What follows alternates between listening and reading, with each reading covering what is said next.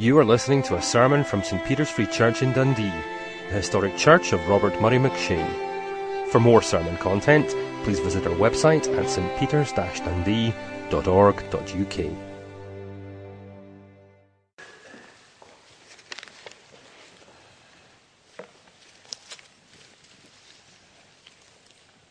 I want to begin by just looking at the title for the director of music, a psalm of David, when the prophet Nathan came to him after David had committed adultery with Bathsheba. This is not a title that the English translators have put in. This is a title that was in the original song. And it gives us a real background to this song. This is one, for me personally, it's one of my favourite psalms. And for many people it is. Uh, Thomas Chalmers once called this the most deeply affecting of all psalms. And I am sure the one most applicable to me. I just wonder if you've ever felt really dirty, just worthless, just horrible, just, you can't even explain it to people. It's not just that you feel rotten, that you've done something bad, that you feel a pang of guilt, but there's just a sense of uselessness, worthlessness, And, and dirt is just, it's, it's, it's a great way to describe it. Maybe some of you have never ever had that experience, but many of us have. And it's really hard to get rid of. Someone coming up to you and saying, don't worry, everything's okay, or you're really fine, or you're not that bad. You know that they don't know. And you really, really feel it. You just, there comes a time when you are just aware that there is something deeply wrong with you. And it is, oh, it's a horrible experience. And it can't just be explained away psychologically. Well, that's what this psalm is about. It's a song that occurs, as the title says, after the story of David, Bathsheba, and Nathan. Uh, I haven't seen it yet. I have no idea what it will be like. I'm always quite wary of these things, but the Channel five series that started last night on the Bible, I'm absolutely certain this is one scene from the Old Testament they will have in it. Story is straightforward. David is the king. David is the guy who writes Psalms. David is uh, Israel's leader. He is a godly man.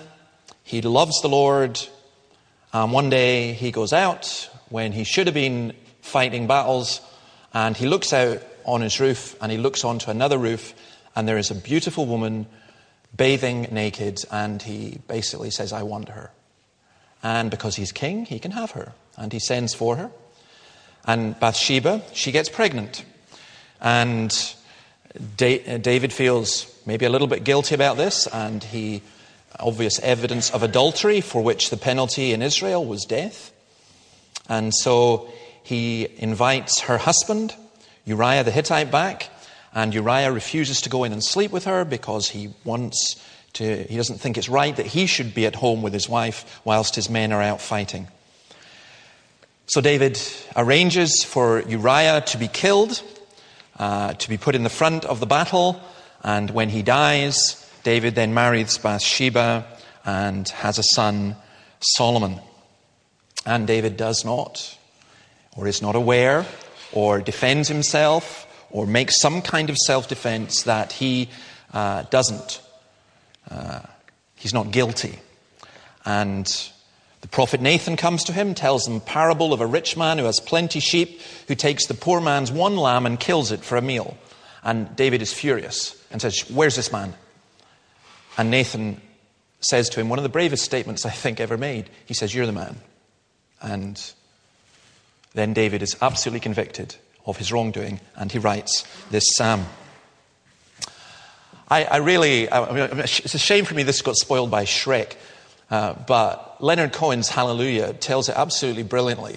Um, I've heard there was a secret chord that David played and it pleased the Lord, but you don't really care for music, do you? It goes like this, the fourth, the fifth, the minor fall, the major lift, the battled king composing, the baffled king composing Hallelujah. Your faith was strong, but you needed proof. You saw her bathing on the roof. Her beauty in the moonlight overthrew you. She tied you to a kitchen chair. She broke your throne and she cut your hair. And from your lips she drew the hallelujah. I actually think Cohen grasps and gets the story and the conflict between human desire and sin and worshipping God. And I think that's uh, where some of us are deeply aware of that. Second Samuel twelve, thirteen. You can read the whole story in Second Samuel eleven and twelve. For the sake of time, we won't read it this morning. But you can read it there. But the key verse is Second Samuel twelve, thirteen, from which this whole psalm comes. Then David said to Nathan, I have sinned against the Lord. So we ask just simply, can God forgive? Will he forgive? Some will even ask, do I deserve forgiveness? To which the answer is no. But how do we get out of that? So let's go into this. Have mercy on me, O God, according to your unfailing love, according to your great compassion. Blot out my transgressions. Wash away all my iniquity and cleanse me from my sin. For I know my transgression, and my sin is always before me. Notice, it's very interesting. The psalm begins with God. And that's one of the big problems that you and I have. Because if you feel dirty, you feel bad, you feel discouraged, you feel depressed, you feel down, you begin and end with you. And anything that is said to you about God just gets swamped by you. But David begins and ends with God. Who is the one that we are sinning against? What is sin? If you know the catechism, and really it's, it's a great thing to know the catechism, sin is any want of conformity unto or transgression of the law of God. Who is the one we are sinning against? David says he is merciful. He is unfailing love. He has great compassion. He is the judge. He teaches wisdom. And sin is transgression, as he says in verse three and also verse one. It is deliberate rebellion against the known will of God. It's more than just slipping up. It's more than just a mistake. It is a deliberate defiance of the rebellious child. It's not even just breaking the law, like going over the speed limit or something.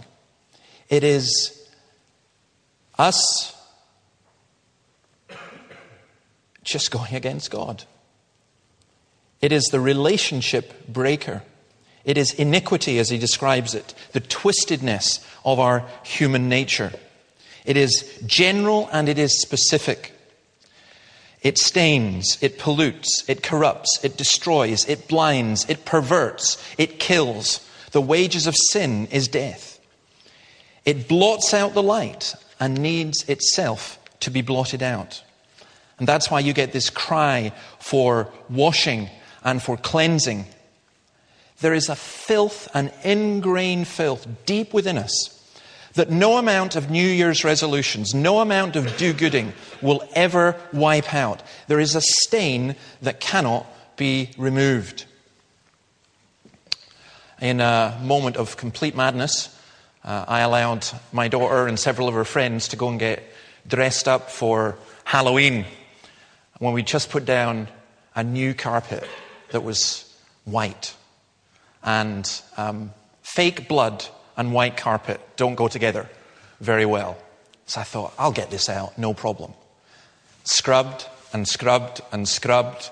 And carpet shampooer and vinegar and Google whatever you want. You know, all the concoctions that people... My granny used to use hairspray. I'd, anything. It just wouldn't come out. So it's like most of our lives just now. There's a little bit of green carpet over it. If you lift it up, you'll see it. And a lot of us do that with sin. We think, okay, we can cover this over. We can hide this. We can deal with this. We can cope with this. But it's still there.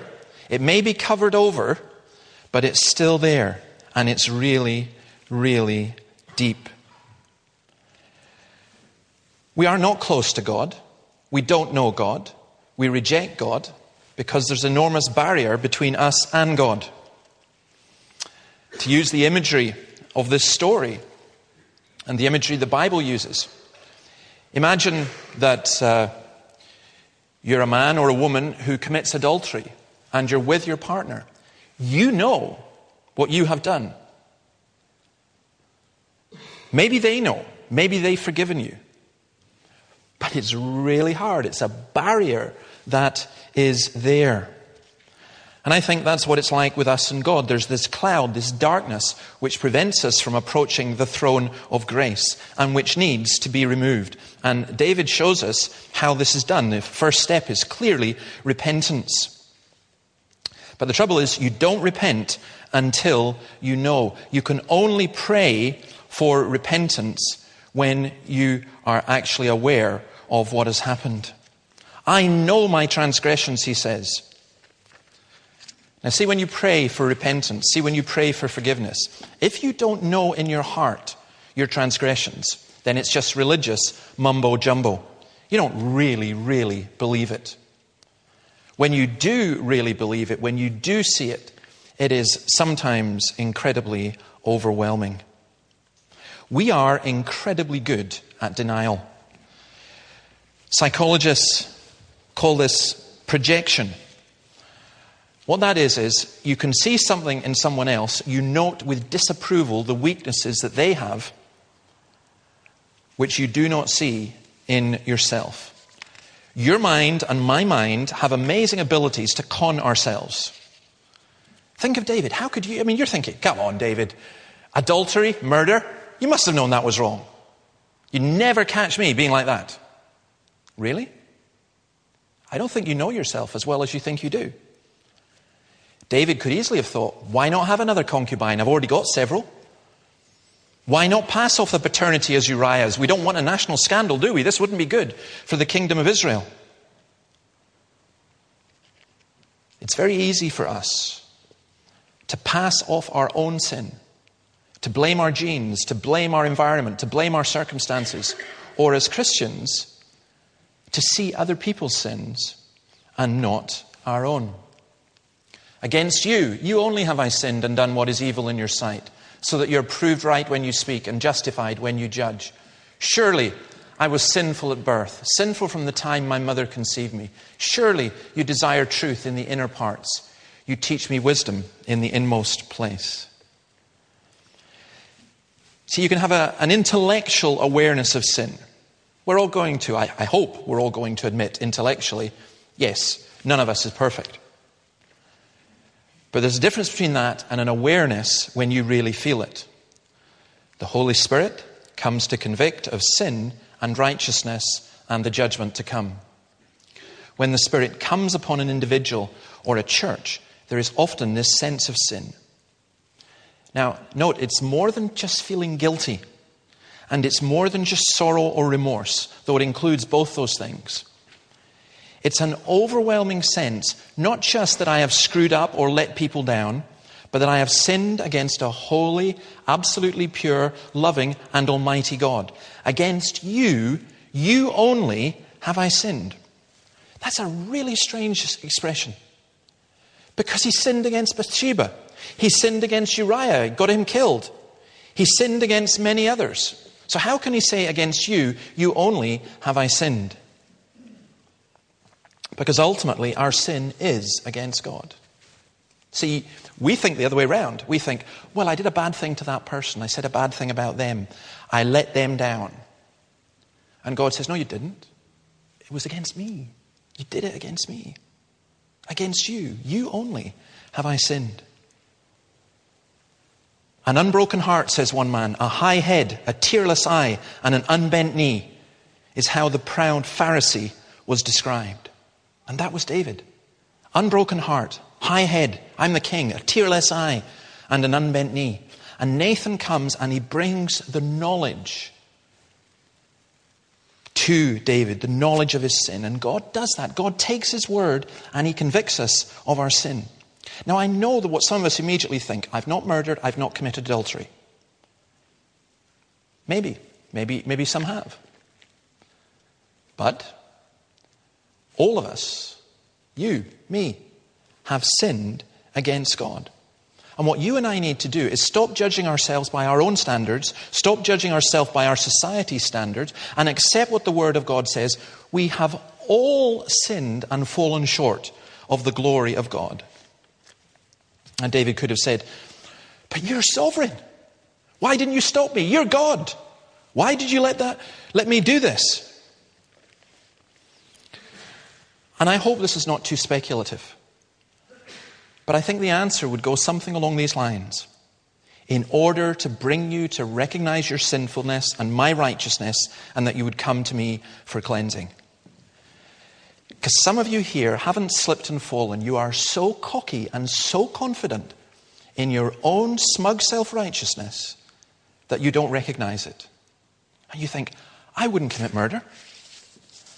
I know a minister who's committed murder. I know people who've been involved in really, really horrible things, who've become believers. And when you, you, you hear what they've been involved or what they've done, you'd say, oh, I wouldn't be that. I wouldn't do that. And yet, sometimes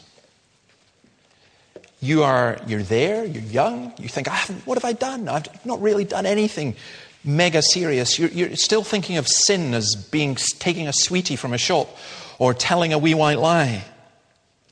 You haven't grasped just how serious it is and what is going on.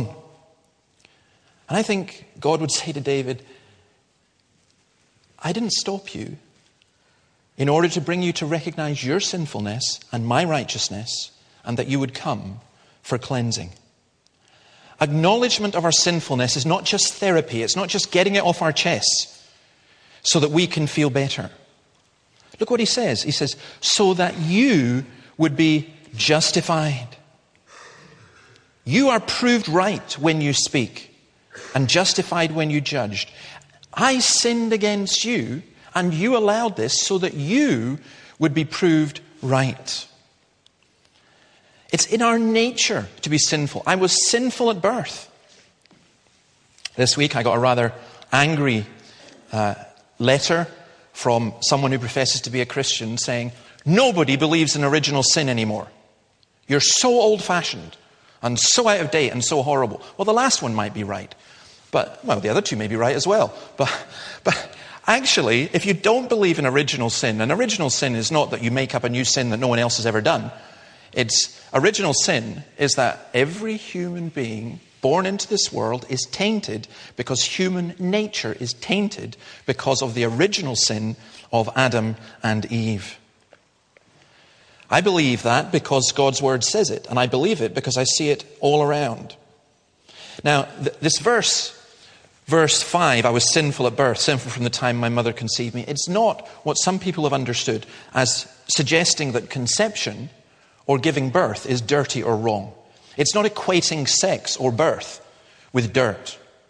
It's equating human nature with dirt. It's saying that the moment a person comes into existence, that person is a moral human being implanted both with the knowledge of the law of God and also a corrupt human nature. You taught me wisdom in the inner place. You desire truth in the inner parts. Incidentally, when all the argument about personhood and when is a person a person, when are they not, and the child in the womb. The child in the womb is a person. The child in the womb is implanted with human nature. The child in the womb has a sense of right and wrong implanted within them, though that has not yet come to expression or understanding. That glorious, beautiful, innocent child actually has a corrupt human nature. And no matter how you bring them up, they're going to be sinful. You can bring them up perfectly. But because they are brought up in a sinful environment and because within their nature they are sinful, they will always end up as sinful. Sin is in our nature and therefore in our actions. Now, I know that that's deeply unpopular and people really, really don't like it. But if you don't get this right at the very core, you're going to screw up the rest of your life because you're going to think that fundamentally you and other people are good, except when they're made bad by other people. You're going to divide the world into good guys and bad guys. And the Bible doesn't. The Bible says, look, we're all screwed up. We're all screwed up. Only one exception, of course. We sang about that. The infant holy, Jesus Christ. But for all of us, we need washed. We need a really, really good scrub. It's not just a quick shower. This is not just a slight stain that you get rid of. This is the filthiest of filthy nappies that needs to be cleaned. Jeremiah two twenty-two says this, although you wash yourself with soda and use an abundance of soap, the stain of your guilt is still before me. So David begins by acknowledging that there is something deeply, deeply flawed within him, that he is not going to turn around and blame on other people, that he is acknowledging before a holy and almighty God. And he's saying, you, against you, I have sinned. Now, we'll see how he goes on, but we're going to sing uh, these verses. We're going to sing them in the sixteen fifty version, uh, Psalm of Psalm fifty-one. And uh, uh, we'll sing it to the tune Saint Kilda. The words will come up on the screen, I think. And Stephen is going to, Stephen Allen is going to lead us in that. After thy loving kindness, Lord, have mercy upon me. Let's stand and sing this, and sing this prayerfully as well.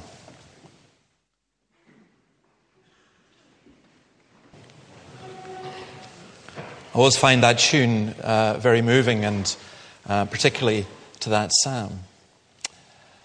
So, we need cleansed. Cleanse me with hyssop, and I will be clean. Wash me, I'll be whiter than snow. Let me hear joy and gladness, and let the bones you've crushed rejoice. Hide your face from my sins, and blot out all my iniquity. God has to cleanse us. We can't cleanse ourselves. God has to create a clean heart. We can't do that ourselves. God has to wash us. Cleanse me is the prayer. And he's crushed. He feels crushed by God's anger. Now, why with hyssop? Exodus twelve twenty-one. Then Moses summoned all the elders of Israel and said to them, go at once and select the animals for your families and slaughter the Passover lamb. Take a bunch of hyssop, dip it into the blood in the basin, and put some of the blood on the top and on both sides of the doorframe. Not one of you shall go out the door of his house until morning. It was used in the Passover in the Exodus, the hyssop, to put the blood on. In Leviticus fourteen verse six, it's used to deal with disease. In Numbers nineteen verse seventeen, it's to do with ostracizing, being put out, and hyssop is used to cleanse from that. David recognizes his guilt, and he wants to be clean from this sense of the filth of sin and the disease of sin and the defilement of sin, and he wants to come back to God. And he's in that impossible position that some of us have found ourselves in, where we just feel rotten and we long for God, but we just feel rotten. And we know we can't get there. And people come with religious cliches, and they come with all their wise advice, and they come with all their remedies. And we know that it won't cleanse us. And so verse eight, we cry out, give me back the joy I had, the joy of the sanctuary. Not just forgiveness he's wanting, but spiritual renewal. I, I hope if you're a Christian, you've had this experience. Not just the experience of the, of the sorrow of sin, but the experience of the joy of the Lord, when your heart almost burst with joy.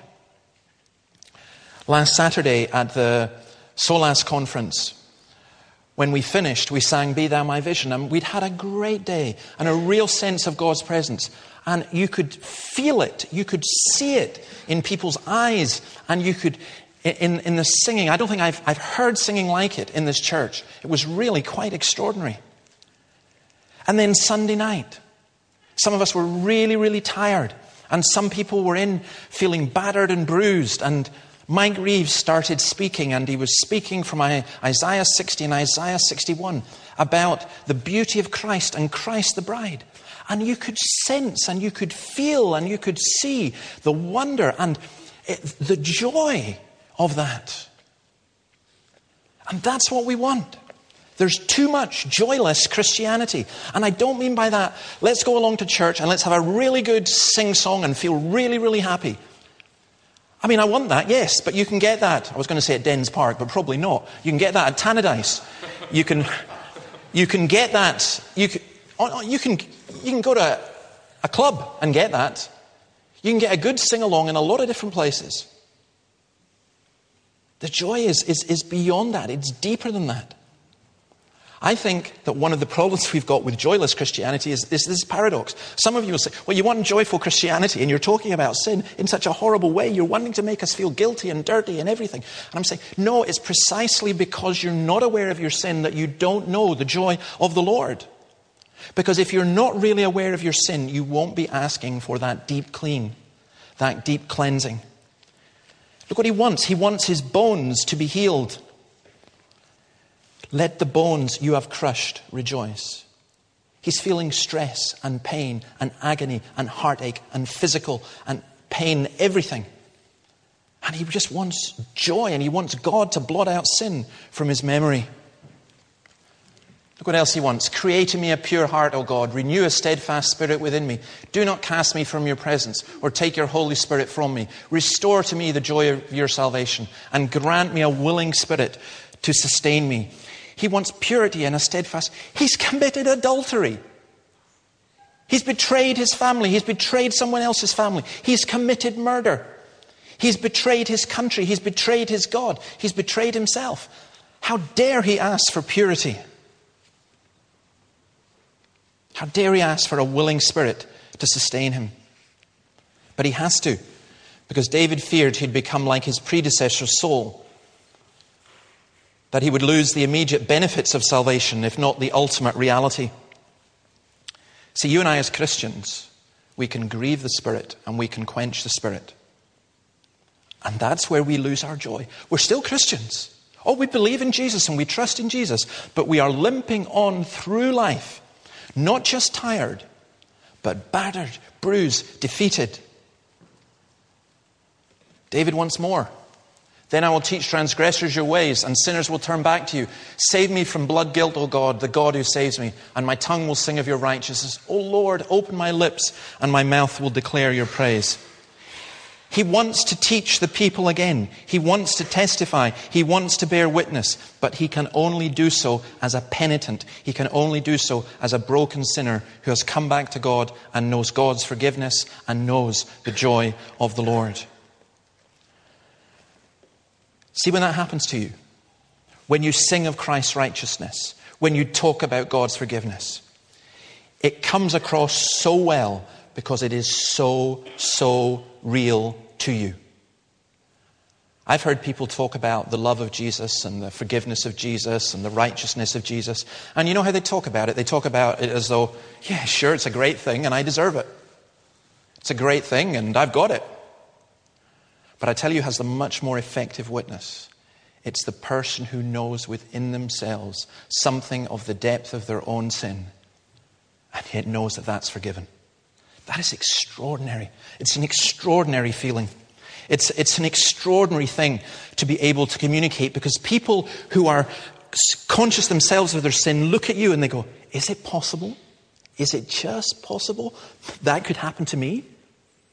They're not interested in religious people who come in and say, hey, everything's great, everything's wonderful, and Jesus did this for me, and how fantastic it all is. They're interested in those who have been broken and healed by God. I know God's amazing grace. Now you see, the problem here is this. How does all this happen? Because under the law, there's no forgiveness for adultery and murder.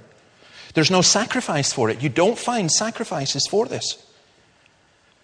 David doesn't know of a sacrifice for this. That's his problem.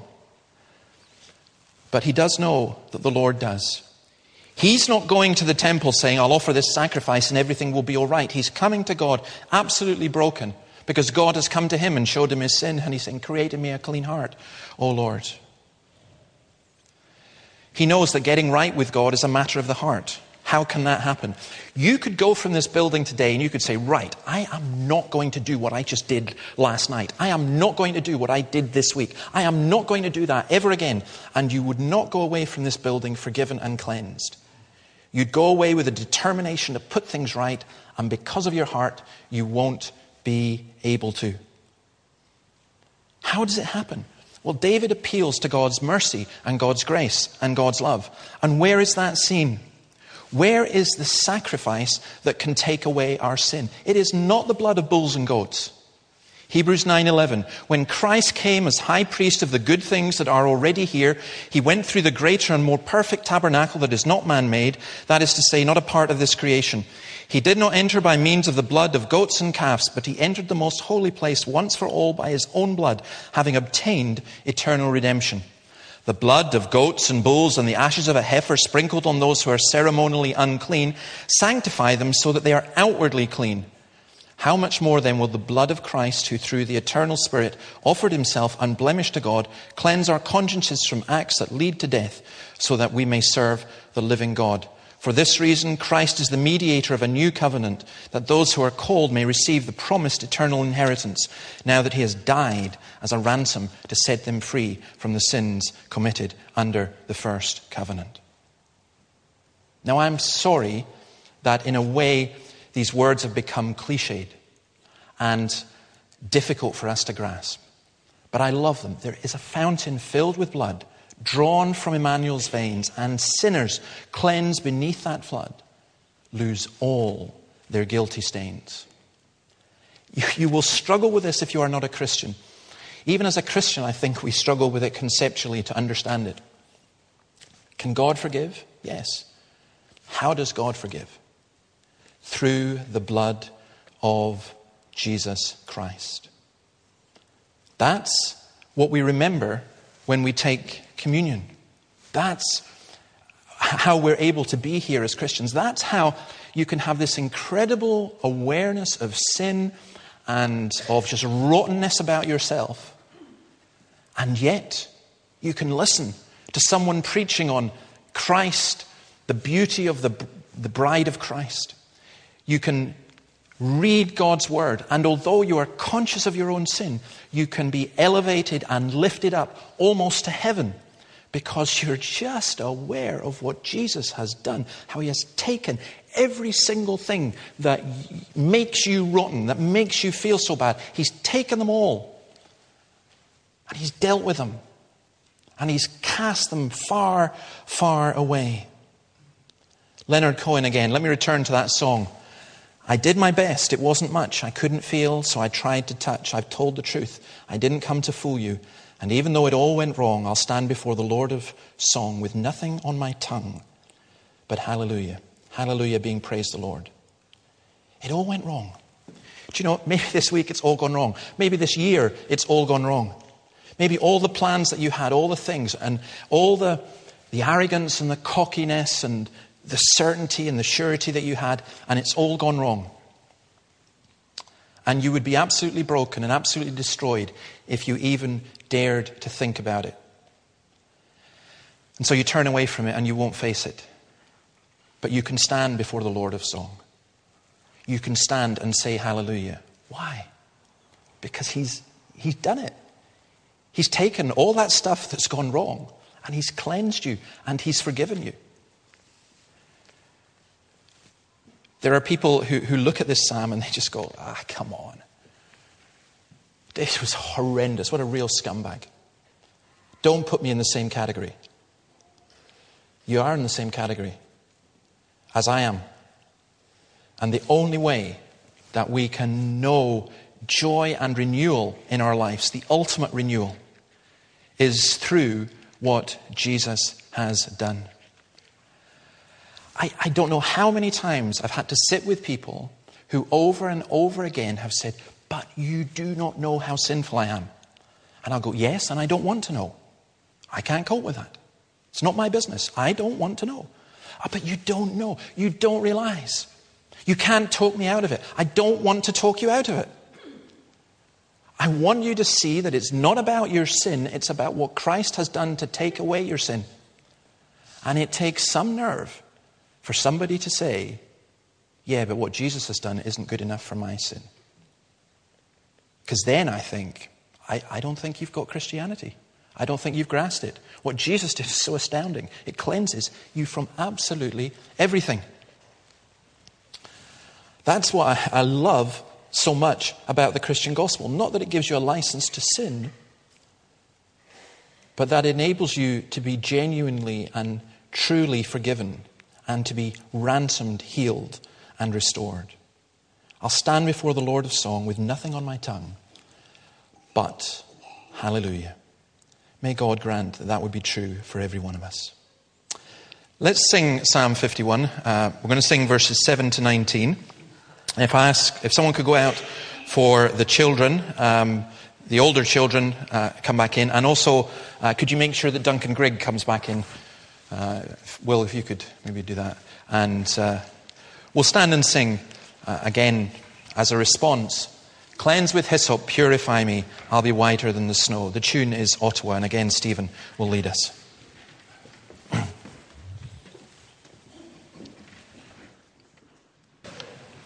I welcome the boys and girls back in as well, and we're just before we take communion. Let me say something about it. I want to, we've been looking at Psalm fifty-one. I want to read verses sixteen and seventeen of Psalm fifty-one. You do not delight in sacrifice, or I would bring it. You do not take pleasure in burnt offerings. The sacrifices of God are a broken spirit, a broken and contrite heart. O God, you will not despise. God's community consists of those who have been broken, those who are penitent. The story of the Pharisee and the tax collector. The Pharisee boasted he's not like other men, that he's good and righteous. And he came. And he'd have no problem sitting at the Lord's table. The sinner beat his breast and cried, God, have mercy on me, a sinner. And he didn't come. We give to God the sacrifice of humility. Now I want to say this to you. Isaiah forty-three says, I, even I, am he who blots out your transgressions for my sake and remembers your sins no more. If you're a Christian and you're thinking, do you know this? I, I really shouldn't take the communion. I believe and I trust in Jesus, but I've been all over the place and I don't feel like it. I don't feel good in myself just now. God says, it's for my sake that I blot out your transgressions. Why is it for God's sake? Because Jesus died for our sin, and Jesus will see the fruit of his labor. And the minute you say that the death of Jesus isn't sufficient, you let the devil win. The death of Jesus is sufficient for the most horrible sin, feeling, or whatever that you have and that you have committed. Hebrews thirteen says, don't get carried away by all kinds of st- strange teachings. It's good for our hearts to be strengthened by grace, not by ceremonial foods, which are of no value to those who eat them. We have an altar from which those who minister at the tabernacle have no right to eat. He later on goes to say, it's through Jesus, therefore, that we continually offer to God a sacrifice of praise, the fruit of lips that confess his name. See, this bread and this wine is not magical. It doesn't turn into something. It doesn't impart grace to you. It's bread and wine. Grace comes from God. The bread and the wine are symbols of God's grace. And as you eat and you drink, you are feeding on God's grace. God, by his grace, is coming to you, cleansing you, forgiving you, healing you, renewing you. You are not doing something for him. And you, you are not doing something or receiving something because you have earned it. You are rejoicing and eating and drinking with thankfulness. I received from the Lord what I also passed on to you. The Lord Jesus, on the night he was betrayed, took bread, and when he had given thanks, he broke it and said, this is my body which is for you. Do this in remembrance of me. In the same way, after supper, he took the cup, saying, this cup is the new covenant in my blood. Do this whenever you drink it in remembrance of me. For whenever you eat this bread and drink this cup, you proclaim the Lord's death until he comes. Let's give thanks. Lord, we thank you for your forgiveness. We thank you that as David came, conscious of his own sin, acknowledging his own sin, convicted of his own sin, he knew that the sacrifices of the temple weren't enough. He knew that you would provide a sacrifice. Lord, we thank you that we now, as he looked forward, we can look back and we can see what that sacrifice was. And we pray that as we take this bread as a symbol of your broken body and of our unity, as we take this wine as a, a symbol of your cleansing, that we would experience and know your grace and love and peace shed abroad in our hearts. For we ask it in your name. Amen.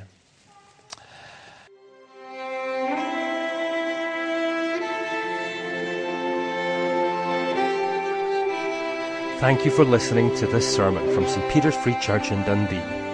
If you found this sermon has been helpful to you, please help us to continue building up and assisting the people of God. Visit our website at s t peters dash dundee dot org dot u k. For information and training on persuasive evangelism and how to share your faith biblically, please visit the website of Solas, the Centre for Public Christianity, at solas dash c p c dot org. Once again, that website address is solas dash c p c dot org. Thanks for listening.